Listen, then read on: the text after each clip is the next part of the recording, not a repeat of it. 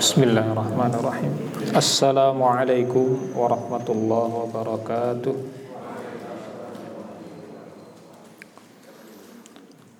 Alhamdulillahi rabbil alamin. Wassalatu wassalamu ala sayyidina wa maulana Muhammadin wa ala alihi wa ala ashabihi radhiyallahu anhum ajma'in wa ala tabi'in wa atba'it tabi'in wa ala man tabi'ahum bi ihsanin ila yaumiddin. Allahumma salli wa sallim ala Muhammad wa ala ali Muhammad kama sallaita ala Ibrahim wa ala ali Ibrahim innaka Hamidum Majid.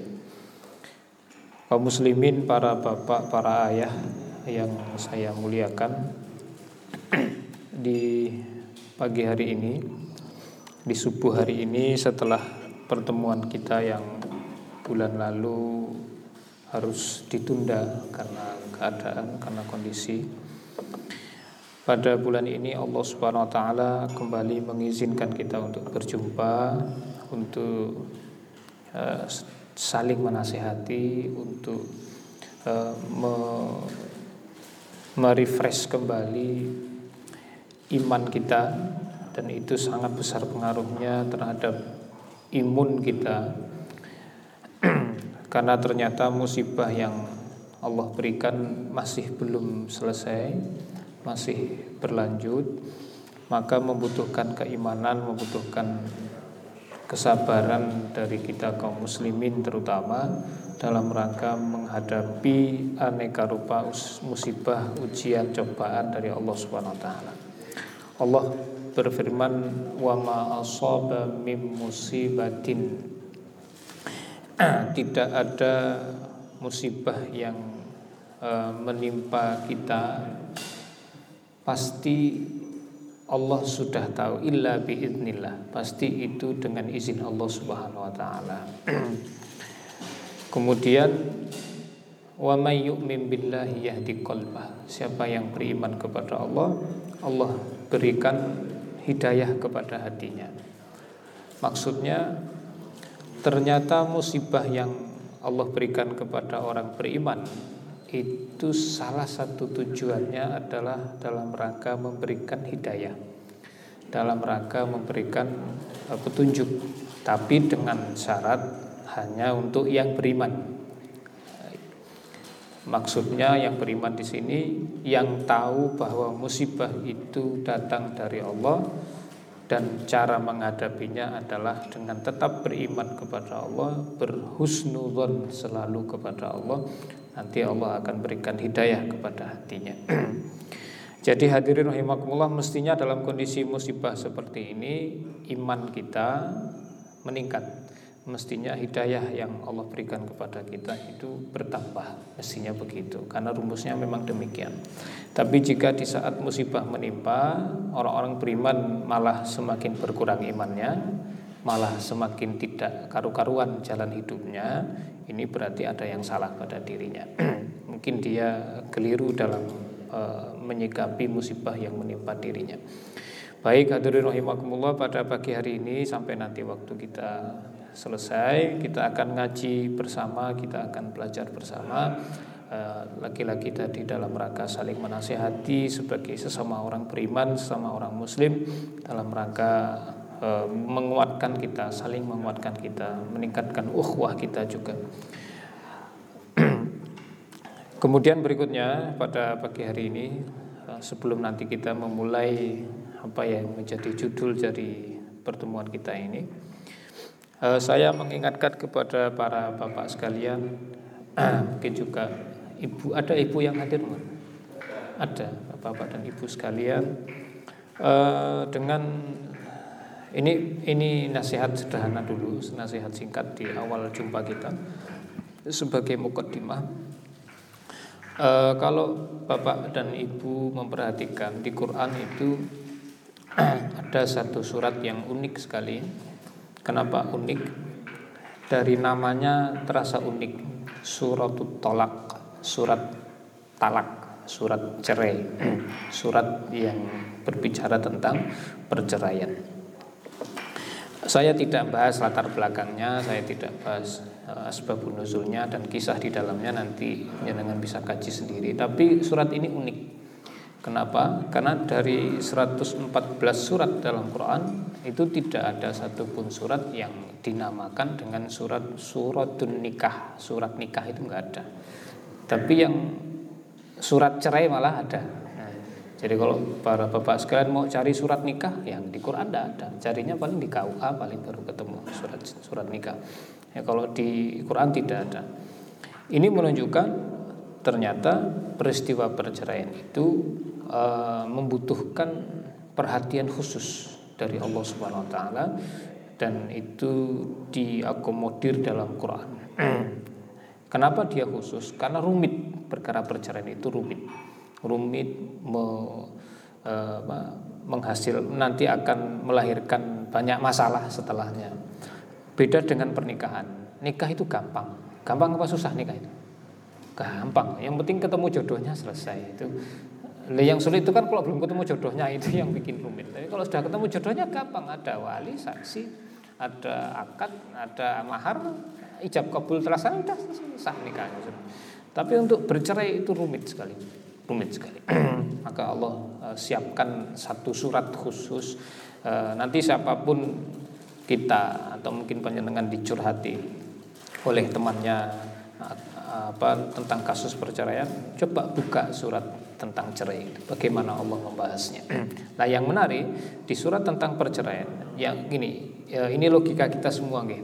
Allah ingin mengajak kita berpikir perkara cerai itu kan perkara rumit, perkara sulit. Tapi yang menarik, Allah menyebutkan di dalam empat ayat di surat At-Talak itu e, sesuatu yang bisa menyelesaikan masalah rumitnya perceraian itu. Nah, masalah-masalah lain yang sama rumitnya atau yang lebih mudah dari itu atau bahkan yang lebih rumit daripada perceraian, sama aja. Solusinya juga disebutkan di surat itu. Jadi ini hanya sebagai sebagai pemicu saja, nah, untuk uh, sebagai permulaan saja dari Allah Subhanahu Wa Taala untuk menyebutkan, uh, memberikan gambaran kepada kita kalau kamu sedang menghadapi masalah rumit ini, solusinya ini, solusinya ini. Nah, nantinya nanti bisa lihat di ayat dua, ayat tiga, ayat empat, itu tiga uh, apa tiga ayat berturut-turut, ayat tiga empat lima maaf dua tiga empat lima di ayat dua tiga empat lima di akhir ayatnya. Itu solusi dari masalah yang rumit. Nah, masalah apapun sebenarnya, bukan hanya masalah perceraian. Walaupun awalnya bicara tentang perceraian. Nah, substansi dari perceraian itu yang kita ambil adalah rumitnya itu, rumitnya. Perhatikan bagaimana solusinya. Wa may yattaqillaha yaj'al lahu makhraja. Di ujung ayat kedua. Dilanjut dengan awal ayat ketiga. Wa yarzuqhu min haitsu la yahtasib. Ayat dua dan ayat tiga sudah menyebutkan dua. Sebenarnya satu, solusinya cuma satu sebenarnya. Cuman uh, satu ini nanti menghasilkan empat manfaat. Apa itu yang satu itu? Bertakwa. Jadi solusi dari setiap masalah itu adalah bertakwa. Siapa yang bertakwa kepada Allah, Allah akan sediakan untuknya jalan keluar, makhraja. Kata makhraj sering dipakai dalam pelajaran tajwid, tempat keluar. Jalan keluar, makhraj. Wa yarzuqhu min haitsu la yahtasib, dan Allah berikan rezeki kepadanya dari arah tidak disangka-sangka.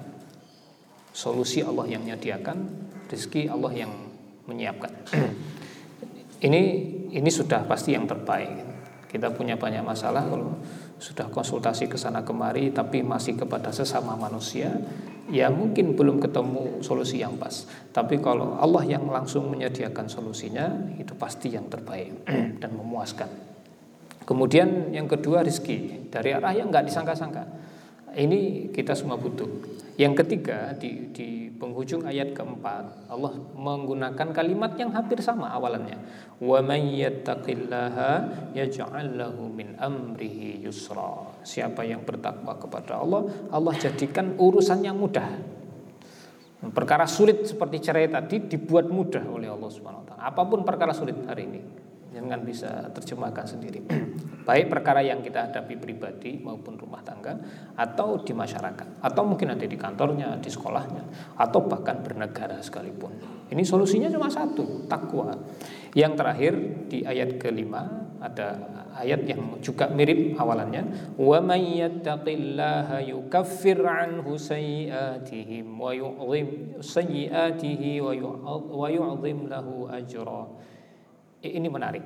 Siapa yang bertakwa kepada Allah setelah tadi diberi jalan keluar, diberi rezeki tidak disangka, dimudahkan urusannya, yang terakhir dosanya diampuni, pahalanya dibesarkan. Nah, ini luar biasa. Dosa diampuni, pahala dibesarkan. Jadi hadirin rahimakumullah, terutama kita para bapak, para ayah yang hadir di sini. Kenapa para ayah yang diutamakan? Karena kita semua adalah kepala rumah tangga, kita adalah pemimpin.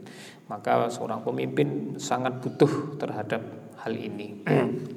Karena ayat ini bicara tentang kepala rumah tangga. Ya ayuhan nabi idza talaqtumun nisa. Perhatikan awal ayatnya. Wahai Nabi, jika kamu menceraikan istrimu, berarti yang dituju oleh ayat ini siapa? Istri apa suami? Suami. Nah, karena dia sebagai kepala rumah tangga. Jadi kalau para pemimpin di level manapun paham uh, rumus ini, insyaallah masalah akan segera selesai. Tapi kalau tidak, ya masalah tidak akan rampung-rampung, malah semakin buruk keadaannya. Baik, hadirin rahimakumullah, ini nasihat awal nggih dari saya untuk diri saya dan kepada panjenengan semua, terutama para ayah yang hadir di pagi hari ini. Uh, mari kita beralih beranjak kepada materi kita tentang sebuah eh, tentang satu nama yang sangat istimewa, yang dalam setiap harinya bahkan kita sebut nama beliau berulang kali setelah nama Nabi Muhammad sallallahu alaihi wasallam. Dari semua nabi yang ada, tidak ada satupun nabi yang namanya rutin kita sebut selain dua orang ini, Nabi Muhammad dan satu lagi Nabi Ibrahim alaihissalam. Dalam sholat kita sebut rutin, walaupun secara fikih hukumnya berbeda. Menyebut nama Nabi Muhammad hukumnya wajib, menyebut nama Nabi Ibrahim hukumnya sunnah, yang sering kita kenal dengan nama sholawat Ibrahimiyah. Nah, kalau sholawat kepada Nabi Muhammad namanya sholawat apa? Sholawat kepada Nabi Ibrahim, Allahumma sholli ala Ibrahim wa ala ali Ibrahim, itu disebut dengan sholawat Ibrahimiyah. Nah, kalau sholawat kepada Nabi Muhammad namanya sholawat apa? Ya Muhammadiyah, disebut dengan namanya gitu. Itu tidak tidak menyinggung nama ormas, nggak ada hubungannya. Sejak dulu para ulama sudah menyebutkan itu itu karena diambil dari kata Muhammad itu, Muhammadiyah dan Ibrahimiyah. Menyenangkan bisa bayangkan, dari hal ini saja sudah terasa betapa istimewanya beliau Nabi Ibrahim. Namanya sampai kita sebut berulang kali dalam sehari. Nanti di pagi sore ada lagi, diulang lagi. E, seperti kalimat pagi hari ini, nanti kita akan berdoa asbahna ala fitratil Islam wa ala kalimatil ikhlas wa ala dini nabiyyina Muhammadin sallallahu alaihi wasallam wa ala millati abina Ibrahim hanifa wa ma kana minal musyrikin. Jenengan kalau baca zikir pagi sore itu e, membaca tulisan apa dengan hafalan? Ada yang hafalan, ada yang tulisan. Kenal enggak dengan yang tadi saya baca? Ada enggak ditemukan dalam rangkaian zikir pagi dan sore? Kalau sore ya nanti diganti awalannya as amsaina atau amsaitu. Oke. E, pagi hari ini saya dalam keadaan e, ala fitratil Islam, dalam keadaan fitrah, yaitu beragama Islam. Pagi hari ini saya dalam naungan kalimat tauhid, kalimat ikhlas, kalimatil ikhlas, yaitu kalimat la ilaha illallah. Pagi hari ini saya berada dalam agama Nabi Muhammad sallallahu alaihi wasallam. Yang terakhir, pagi hari ini saya berada dalam agama ayah saya, kakek saya, yaitu Nabi Ibrahim alaihissalam. Disebut lagi nama beliau, disandingkan dengan nama Nabi Muhammad, dengan tema yang sama, dengan substansi yang sama, yaitu sama-sama beragama yang sama. Jadi eh, gini Pak, saya mau ngasih sebuah perumpamaan, mudah-mudahan ini bermanfaat. Jadi kan suka olahraga sepak bola, atau mungkin ada yang ada yang suka main, ada yang suka nonton, ada yang suka dua-duanya, mainnya suka, nontonnya suka. Jadi kan sukanya yang mana? Nonton itu. Ada nama Nabi Ibrahim di situ, Ibrahimovic katanya. Tapi dia suri tauladan di sepak bola ya. uh, misalnya Pak, jenengan yang suka main atau suka nonton, itu pakai sepatu yang sama dengan tokoh idola panjenengan. Mungkin idolanya Ibrahimovic misalnya, atau mungkin yang lain. Pakai sepatu yang sama, dan itu asli betul, ini sepatunya sama, mereknya sama, tipenya juga sama seperti yang dipakai oleh si fulan itu. Itu perasaannya gimana? Kira-kira nanti cara jalannya berubah enggak? Cara nendangnya ikut pengaruh enggak kira-kira? Hah? Cara mainnya ikut berubah enggak nanti kira-kira? Ya, karena karena pengaruh sepatunya itu loh, Pak. Dan itu unlimited, apa unlimited, limited edition. Ini memang memang sepatu yang dibuat khusus, eh, tidak diproduksi massal, eh, artinya tidak diproduksi besar-besaran, hanya diproduksi dengan jumlah tertentu saja. Dan panjenengan di dunia termasuk yang memilikinya. Itu rasanya gimana? Ada menghadirkan kebanggaan apa tidak?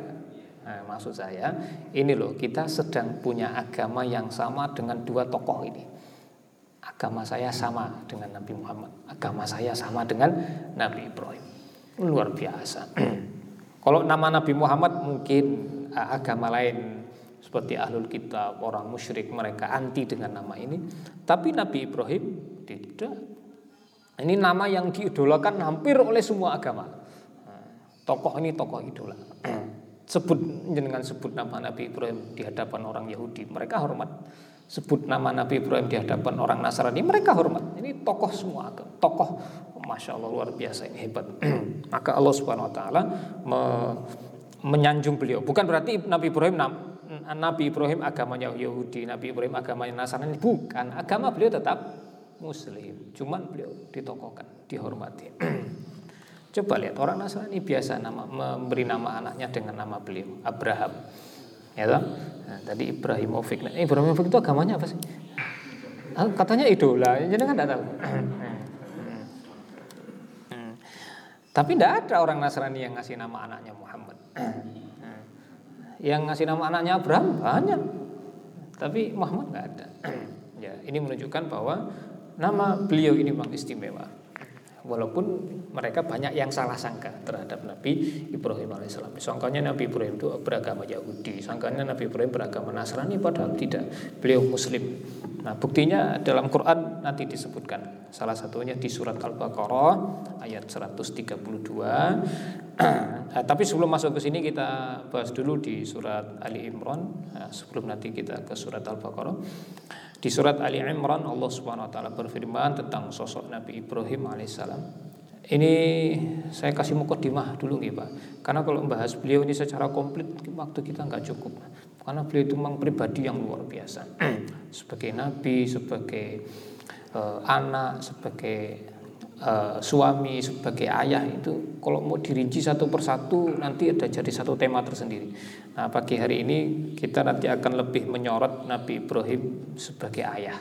Sebagai ayah itu seperti apa? Sebagai bapak. Peran beliau sebagai ayah bagaimana? Mari kita lihat. Bismillahirrahmanirrahim. Allah berfirman, Innallaha astafa Adama wa Nuhan wa ala Ibrahima wa ala Imrana 'alal 'alamin. Sesungguhnya Allah telah memilih Nabi Adam, Nabi Nuh, Nabi, keluarga Nabi Ibrahim, dan keluarga Imran melebihi segala umat di masa mereka masing-masing. Wallahu alam. Ini kata di masa mereka masing-masing adalah tambahan dari uh, para ulama, terutama yang di Indonesia. Namun uh, kalimat aslinya dari ayat ini adalah atas segala umat, bukan hanya di masa masing-masing, tapi dari masa awal sampai masa nanti akhir. Wallahu alam. Yang menarik, Allah menyebutkan empat nama dalam ayat ini. Surat Ali Imran ayat tiga puluh tiga, Allah sebutkan empat nama. E, dua nama disebut secara personal, maksudnya ya cuma sebagai pribadi gitu. Lah dua nama disebut mewakili keluarga, tidak tidak personal. Yang pertama Nabi Adam, yang kedua Nabi Nuh, disebut pribadi. Allah pilih Nabi Adam, Allah pilih Nabi Nuh, ya. Mereka orang hebat, tokoh luar biasa. Tapi yang menarik, ketika Allah menyebut Nabi Ibrahim dan menyebut Imran, Imran di sini adalah Imran kakeknya Nabi Musa, Nabi Isa alaihissalam. Ini disebutkan keluarga sekalian, keluarga Ibrahim, keluarga Imran. Tidak disebut Ibrahim pribadi, Imran pribadi, tidak. Tapi disebutkan keluarganya sekalian. Apa hikmahnya? Hikmahnya berarti kalau disebutkan keluarga. Nah, kita lihat peran dua orang ini dalam rumah tangganya sebagai apa? Dalam keluarganya. Sebagai apa, Pak? Nabi Ibrahim kalau disebut sebagai keluarga, beliau sebagai apa? Ya, ayah, sebagai bapak. Imran juga begitu. Cuman yang kita bahas sekarang pada Nabi Ibrahimnya. Maka Allah memilih Nabi Ibrahim sebagai salah satu ayah terbaik di dunia. Kira-kira begitu. Nabi Adam, Nabi salah satu Nabi terbaik, iya. Tapi sebagai ayah terbaik, belum. belum masuk kategori. Urusannya eh, apa? Ukurannya internasional, Pak. Ukurannya internasional. Bukan lokal, bukan eh, nasional, tapi internasional. Standarnya tinggi sekali. Tapi Nabi Ibrahim masuk kelas, masuk salah satu ayah terbaik di dunia. Imran juga demikian, padahal Imran bukan nabi, tapi dia termasuk salah satu eh, ayah terbaik. Ada juga yang mengatakan maksudnya nanti Allah pilihkan salah orang terhebat di dunia ini dari kalangan Nabi Ibrahim, dari dari kalangan keturunan Nabi Ibrahim, yaitu nanti hasilnya adalah Nabi Muhammad Sallallahu Alaihi Wasallam. Imran dipilih oleh Allah, keluarga Imran, karena nanti Allah ciptakan salah satu manusia terbaik juga dari keluarga Imran, yaitu Nabi Isa Alaihissalam. Tapi yang jelas di sini Allah sebutkan keluarga. Nabi Ibrahim adalah seorang sosok ayah yang luar biasa. Mari kita ambil pelajaran dari beliau ini. Seperti apa sih hebatnya Nabi Ibrahim itu? Kita coba lihat ke surat Al-Baqarah tadi ayat seratus tiga puluh dua.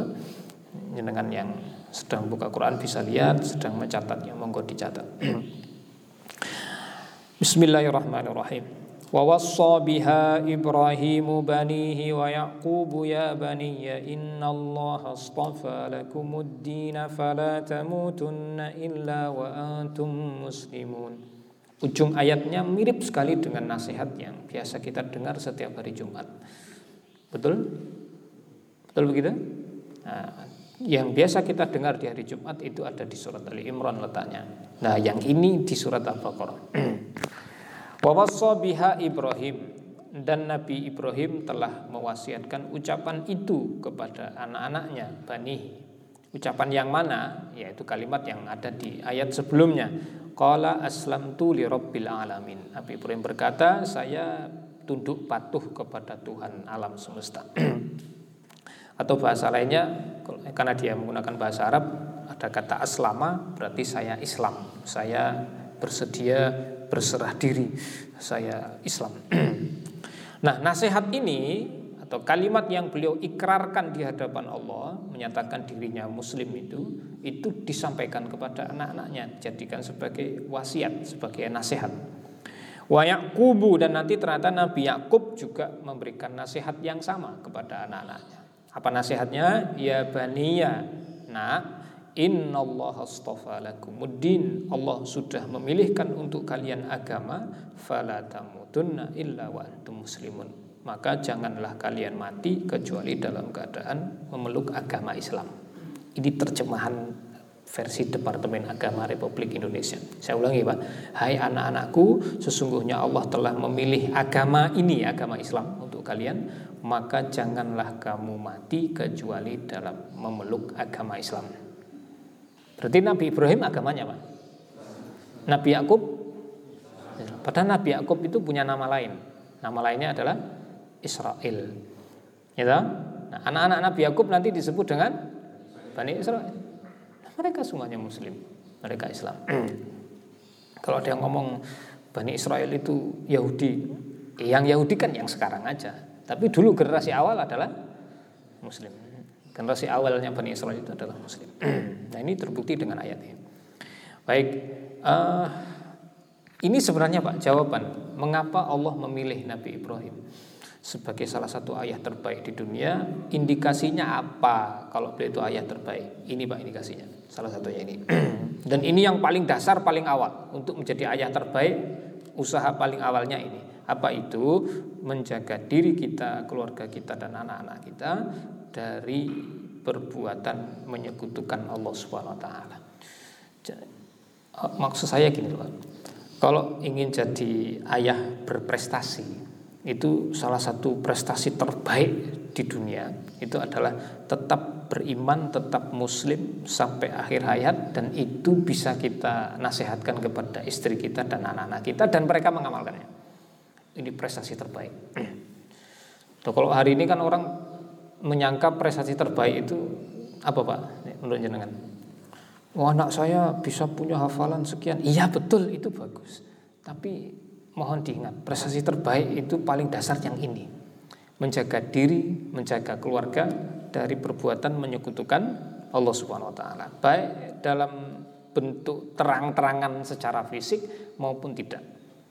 Kalau terang-terangan secara fisik mungkin kita masih bisa dengan mudah menjaga diri kita, keluarga kita, anak-anak kita. Jangan nyembah patung, jangan pindah agama ke agama lain. Tapi yang sifatnya non fisik ini, ini lebih berat. Saya kasih contoh.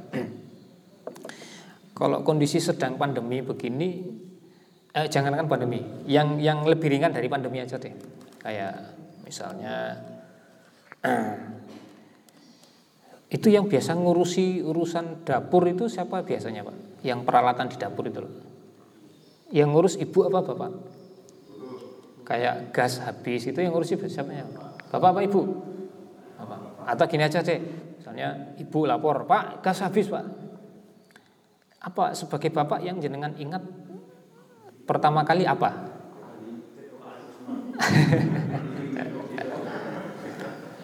Yang diingat pertama kali apa, Pak? Meluas gas. Terus apa lagi? Enggak, untuk untuk men- mencari yang baru itu yang diingat pertama kali apa? Atau siapa? Cari H P atau bakul gas?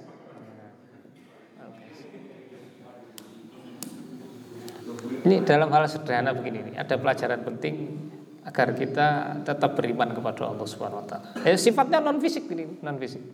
Ya. Sing dieling dompete gitu loh. Wah, ini kok ana duite ora. Nah, coba kita bandingkan dengan generasi terbaik yang berhasil di di apa dididik oleh Nabi Muhammad sallallahu alaihi wasallam. Para sahabat Nabi itu kalau mereka tertimpa hal yang sederhana, seperti sedang jalan tiba-tiba sendalnya putus talinya. Itu yang kalimat awal yang muncul di mulut mereka adalah, "Ya Allah, tali sendal saya putus." Ngomongnya, ngadunya kepada Allah. Padahal, Pak, logika kita, tali sendal putus tinggal dijahit lagi, tinggal dilem sendiri. Mendadak ngomong kepada Allah. Itu orang beriman tuh kayak gitu. Dikit-dikit Allah, dikit-dikit Allah. Iya, iya, betul memang begitu. Jadi segala keluh kesahnya, kemanjaannya itu kepada Allah Subhanahu wa taala. Ini menunjukkan betapa dekatnya hubungan dia dengan Allah Subhanahu wa taala. Non fisik. Nyambung no mboten iki. Oke. Oh, kan kita ceritanya ingin meniru Nabi Ibrahim. Jadi untuk urusan tauhid, untuk urusan beriman kepada Allah, Nabi Ibrahim salah satu contoh terbaik di dunia. Nabi Muhammad, iya, jangan ditanya lagi kalau itu. Tapi Nabi Ibrahim ya, di tengah kondisi masyarakat yang sangat berat beliau untuk tetap bertauhid, tapi bisa berhasil. Gini, Pak, uh, kenapa bertauhid atau tetap beriman sampai akhir hayat itu menjadi istimewa, apalagi di masa-masa Nabi Ibrahim? Kita lihat keadaan di waktu itu seperti apa. Beliau hidup di satu masa, di satu tempat yang masyarakat setempat itu sudah sangat terbiasa dengan kesyirikan, bahkan kesyirikan itu sudah masuk dalam sistem negara, sistem pemerintahan, diatur oleh negara. Dalam hal ini adalah pemimpin negaranya, pemimpin kerajaannya.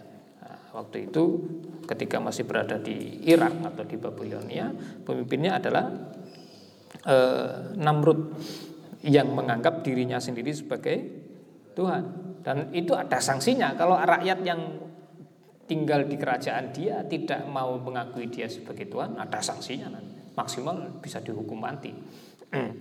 Dalam kondisi begitu itu Nabi Ibrahim dan istrinya bisa tetap beriman kepada Allah Subhanahu wa taala. Nyambung apa betul? Oh, ini godaannya luar biasa, tantangannya berat sekali. Nah, kalau kita ingin masukkan rumus itu dalam kehidupan kita hari ini, coba lihat mana dosa-dosa besar yang e, sudah mulai dikendalikan oleh negara. Itu kalau bisa kita terhindar dari itu, itu luar biasa, prestasi luar biasa. Jadi kan bisa cari sendiri kok, nanti bisa ketemu. Nyambung betul? Kira-kira kesyirikan itu hari ini dikendalikan apa dia bebas liar gitu saja? Apa gitu? Nah, ya nanti jenengan bisa cari tahu lagi lebih detail. Baik hadirin rahimakumullah yang saya hormati. Itu poin pertama. Jadi kenapa beliau Nabi Ibrahim menjadi ayah terbaik di dunia? Salah satunya itu berhasil mendidik dirinya, anaknya, istrinya, dan nanti juga cucu-cucunya, karena beliau masih hidup ketika cucunya ada. Eh, masih hidup. Nabi Ibrahim hidup selama dua ratus tahun lamanya, walaupun baru punya anak di usia delapan puluhan tahun. Artinya beliau masih menangi masa sekitar seratus dua puluh atau seratus lima belas tahun hidup bersama anak, dan nanti akan ketemu dengan cucu juga. Okay. Baik hadirin rahimakumullah. Nah, prestasi terbaik beliau adalah berhasil menjaga dirinya, istrinya, anak-anaknya dari perbuatan menyekutukan Allah. Padahal itu adalah dosa sangat besar dan terbesar di masa yang eh, seperti di masa Nabi Ibrahim alaihissalam. Baik, baik. Yang berikutnya, mari kita ambil suri tauladan beliau.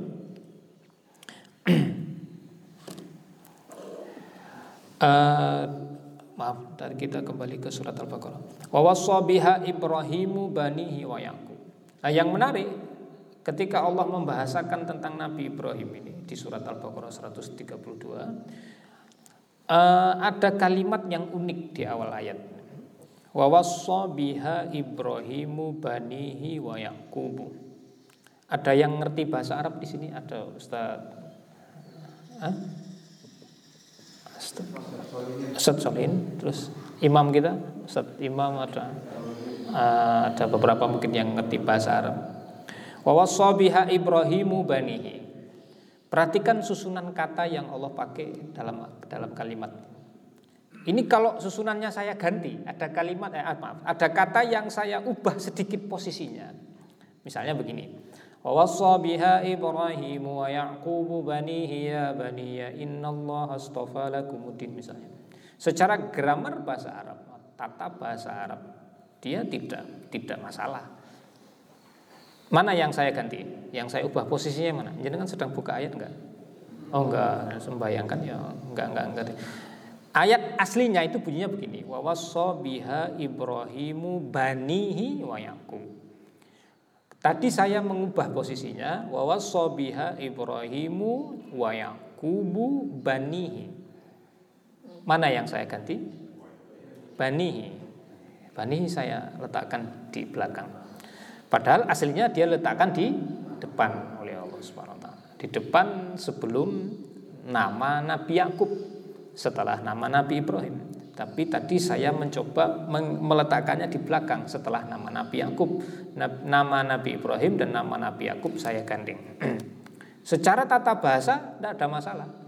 Tapi secara ayat dan secara makna bermasalah. Kalau kata banihi ini diganti posisinya, dia bermasalah. Karena ini sudah yang terbaik. Nah, yang kita pelajari sekarang adalah hikmahnya apa kok kata banihi ini Allah letakkan sebagai pemisah antara Nabi Ibrahim dengan Nabi Ya'qub. Kenapa tidak digandeng saja Nabi Ibrahim dan Nabi Ya'qub? Kenapa dipisah dengan kata banihi? Nyambung betul.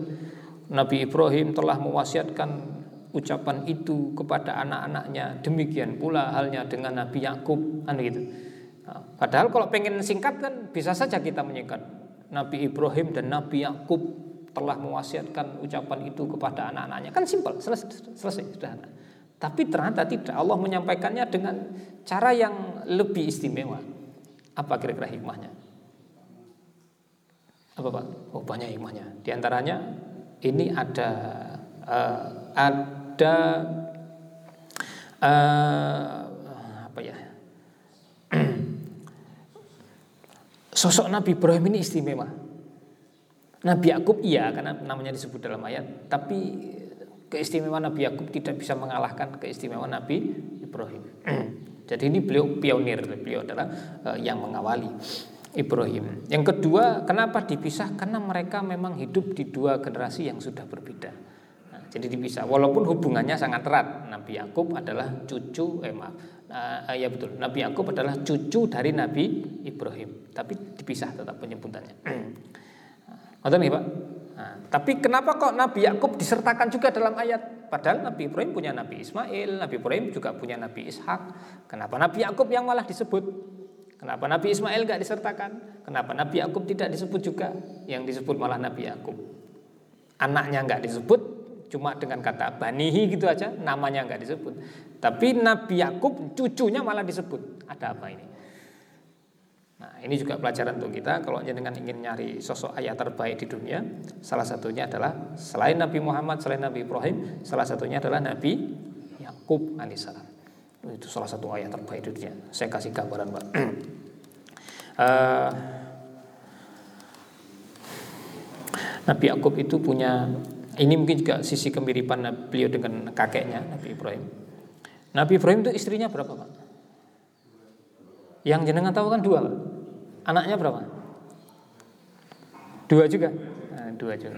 Nabi Ismail satu, Nabi Ishak satu. Padahal Nabi Ibrahim itu istrinya empat. Anaknya tiga belas orang.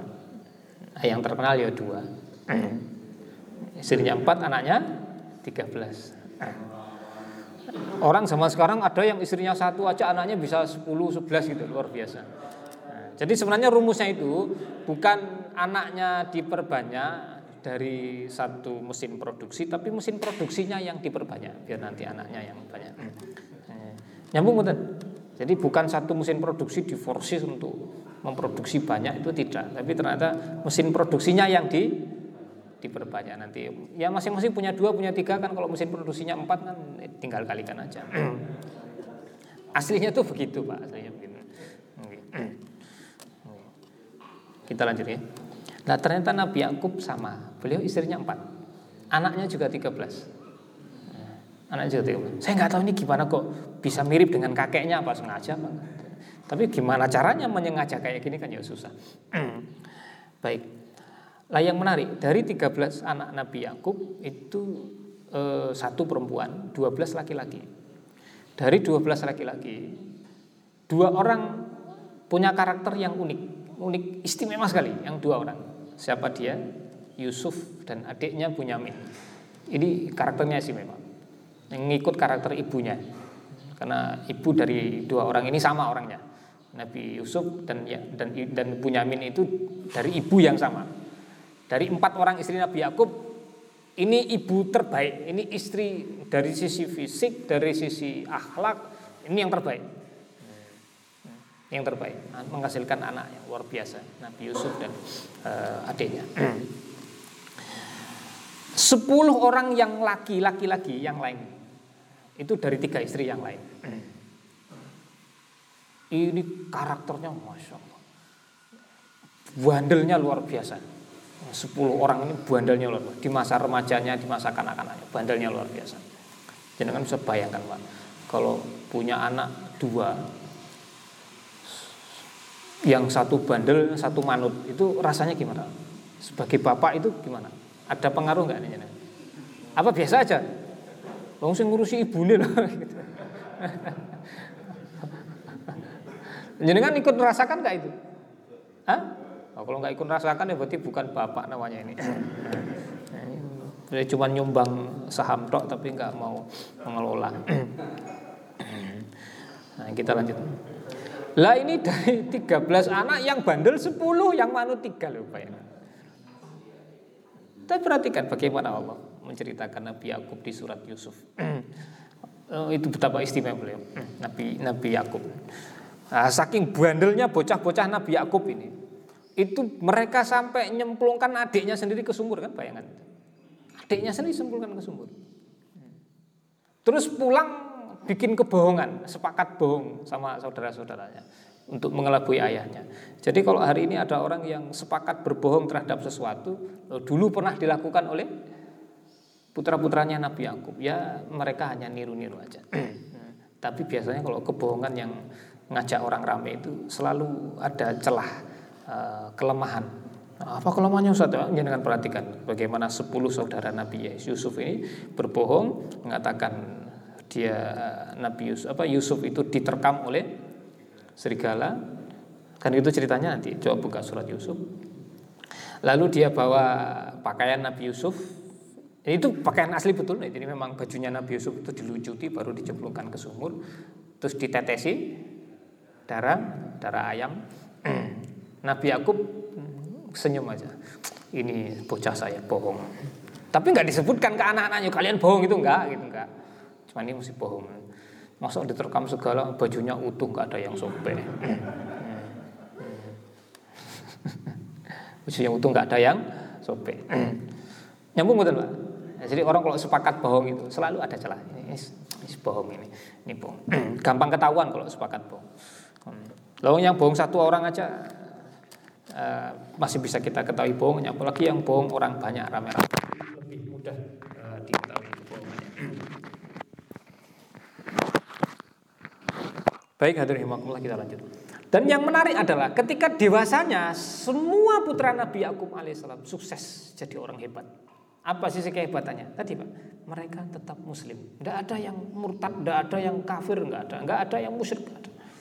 Senakal-nakalnya mereka di masa remajanya, tapi ternyata sampai dewasanya mereka semuanya jadi orang hebat. Ini keberhasilan Nabi Ya'qub yang dipuji oleh Allah di ayat ini.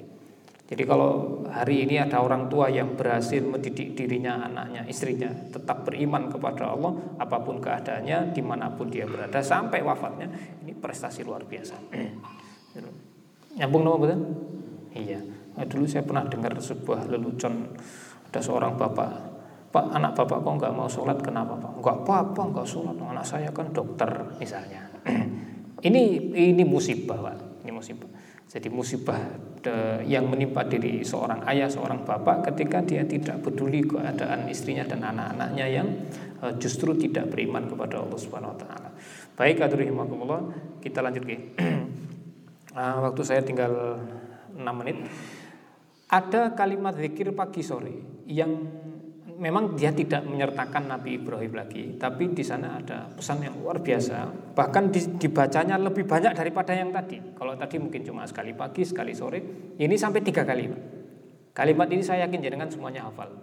Raditu billahi robba wa bil islami dina wa bi Muhammadin nabiyya wa rasulah. Saya ridho uh, Allah sebagai Tuhan saya. Saya ridho Islam agama saya, saya ridho Nabi Muhammad, Nabi dan Rasul saya. Uh, dalam tata bahasa Arab, tiga atau tiga kali itu sudah masuk kategori banyak atau bahasanya jamak. Sudah jamak kan berarti banyak Pak. Kalau tidak jamak itu namanya apa? Ini bentuk jamak, ini bentuk lawan dari jamak Pak. Bentuk tunggal, bentuk single, mufrad kalau bahasa Arabnya. Tapi dalam bahasa Arab ada satu tambahan yang di bahasa Indonesia tidak ada. Bahasa Indonesia hanya mendengar mengenal istilah eh, apa apa tadi single dan plural gitu aja. Tapi dalam bahasa Arab ada ada mufrad, ada eh, apa musanna dua, yang tiga jamak. Jadi jamak itu dalam bahasa Arab kalau sudah tiga itu baru jamak. Kalau masih dua itu belum jamak. Jadi kalau masih jenengan baru punya dua itu masih belum punya banyak. Kalau sudah punya tiga baru dihitung sebagai banyak. Apalagi punyanya cuma satu lah, itu itu masih sangat sedikit. Nah, apalagi nggak punya sama sekali itu lebih tidak jadi. Kalau ngomong gini ke bapak-bapak mesti arahnya beda. Padahal yang dimaksud anak. Baik, lanjut. Uh, dibaca tiga kali berarti kan banyak ini hitungannya. Tiga pagi, tiga sore. Raditu billahi robba tadi. Dibaca tiga pagi, tiga sore. Padahal isi dari kalimat yang kita baca itu ya memang iman kita sendiri. Saya iman kepada Allah, saya agamanya Islam, Nabi saya, Nabi Muhammad. Itu kan keimanan kita. Tapi yang menarik, kalimat ini dianjurkan, di apa, disunnahkan oleh Nabi shallallahu alaihi wasallam agar kita ucapkan dengan lisan kita setiap pagi dan sore. Pagi, sore, pagi, sore. Itu faedahnya gini Pak. Uh, ini memberikan pesan kepada kita kapanpun waktunya, di mana saja tempatnya, Jangan pernah lupa kalau Tuhan kita adalah Allah. Paham betul? Sedang dalam kondisi seperti apapun, entah kondisi berat atau kondisi ringan, tidak boleh lupa kalau Tuhan kita adalah Allah. Urusan ibadah ya kepada Dia, urusan minta pertolongan juga hanya kepada Dia. Seperti yang kita ikrarkan setiap hari. Iyyaka na'budu wa iyyaka nasta'in. Jadi kondisi apapun Tuhan kita tetap Allah. Yang beri rezeki kepada kita tetap Dia, yang berikan kesembuhan tetap Dia, yang berikan kelapangan, kemudahan tetap Dia. Jadi ini mohon selalu diingat. Yang kedua, seperti apapun keadaannya agama kita tetap Islam. Maksudnya, mbok ya cari dulu e, dalam agama Islam mengatasi masalah itu gimana caranya. Jadi kalau kita sedang tertimpa masalah, ya enggak usah cari kesana kesana kemari dulu solusinya. Cari coba cari dalam Islam bagaimana caranya. Ini e, Islam mengajarkan kita bagaimana cara menyikapi masalah itu. Jadi selesaikan masalah kita dengan cara Islam, dengan jangan dengan cara yang lain. Yang terakhir, Nabi kita Nabi Muhammad. Apapun keadaannya, seperti apapun kondisinya, suri tauladan kita dalam hal ini adalah tetap Nabi Muhammad shallallahu alaihi wasallam. Gimana beliau ketika di saat beliau tertimpa masalah, apa yang dilakukan oleh Nabi? Nah, kita tambah satu lagi, yaitu Nabi Ibrahim alaihissalam. Baik, aturhimakumullah. Mengapa materi ini kita sampaikan pada pagi hari ini? Karena ini persis masih di bulan Tulehjah, masih di penghujung bulan Tulehjah, tanggal dua puluh sembilan. Mungkin besok atau lusa sudah masuk bulan baru, yaitu bulan Muharram. Uh, besok hari Senin, Pak. Kalau tanggal merahnya hari apa, Pak? Besok. Tapi liburnya hari Rabu. Ya, ya, semoga lah, terserah aja. Ya, yang penting libur ya, Pak. Yang penting libur. Ya, kalau bisa sih tanggal, nggak usah tanggal merah, tapi libur terus gitu kan nyaman. Ya, seperti kemarin saya nemukan sebuah sebuah lelucon. Uh, Kalau bisa sih ada pekerjaan yang apa hari Senin sampai hari Sabtu libur, tapi hari Ahadnya gajian gitu. Senin sampai Sabtu libur, tapi Ahadnya gajian. Ada nggak sih kira-kira gitu? Baik, terima kasih, hormati. Jadi eh, mohon maaf nih saya tidak menyampaikan tema tentang perpindahan tahun. Mungkin nanti akan disampaikan oleh beliau, para ustadz-ustadz yang lain. Saya lebih uh, memilih untuk menyampaikan tentang suri tauladan kita yang satu lagi, karena di Quran, di dalam Quran Allah hanya menyebut dua orang sebagai uswah hasanah. Kenapa judul kita Nabi Ibrahim sebagai uswah hasanah? Karena di Quran Allah hanya menyebut dua orang sebagai uswah hasanah. Yang satu jelas Nabi Muhammad sallallahu alaihi wasallam. Nah, dengan ayat yang sangat terkenal, laqad kana lakum fi rasulillahi uswah hasanah. Kemudian Nabi Ibrahim juga disebut sebagai uswah hasanah. Qad kanat lakum fi Ibrahima walladzina ma'ahu uswatun hasanah. Nabi Ibrahim dan orang bersama beliau itu adalah istrinya, anak-anaknya, uh, juga disebut Allah sebagai uswah hasanah. Nabi yang lain tidak. Dari Nabi Adam sampai Nabi Isa itu tidak ada satupun yang Allah sebut uswah hasanah dalam Quran selain Nabi Ibrahim. Ini istimewanya beliau, Nabi Ibrahim alaihissalam. Dan yang menarik lagi, ternyata secara fisik pun Nabi Ibrahim dengan Nabi Muhammad sama persis bentuknya. Jadi ketika Rasulullah Isra dan Miraj jam enam sudah pas uh, berjumpa dengan beberapa nabi di langit, langit satu, langit dua, tiga sampai langit tujuh. Rasulullah selalu menyebutkan ciri fisiknya. Ketemu Nabi Adam di langit pertama, Rasul sebutkan fisiknya begini-begini. Sampai nanti ketemu Nabi Ibrahim di langit ketujuh. Itu komentar beliau menarik uh, kepada para sahabat. Kalau kalian ingin tahu Nabi Ibrahim seperti apa secara fisik, uh, ya muka, face-nya, rambutnya, postur tubuhnya, kata Rasul, kalian cukup lihat saya. Paham kan? Apa itu maksudnya? Nabi Muhammad adalah uh, sosok manusia yang secara fisik paling mirip Nabi Ibrahim, paling mirip Nabi Ibrahim. Maka saya tidak tahu ini apakah kebetulan atau tidak, tapi yang jelas itu Allah sudah rencanakan. Ini dua orang ini jadi manusia terhebat.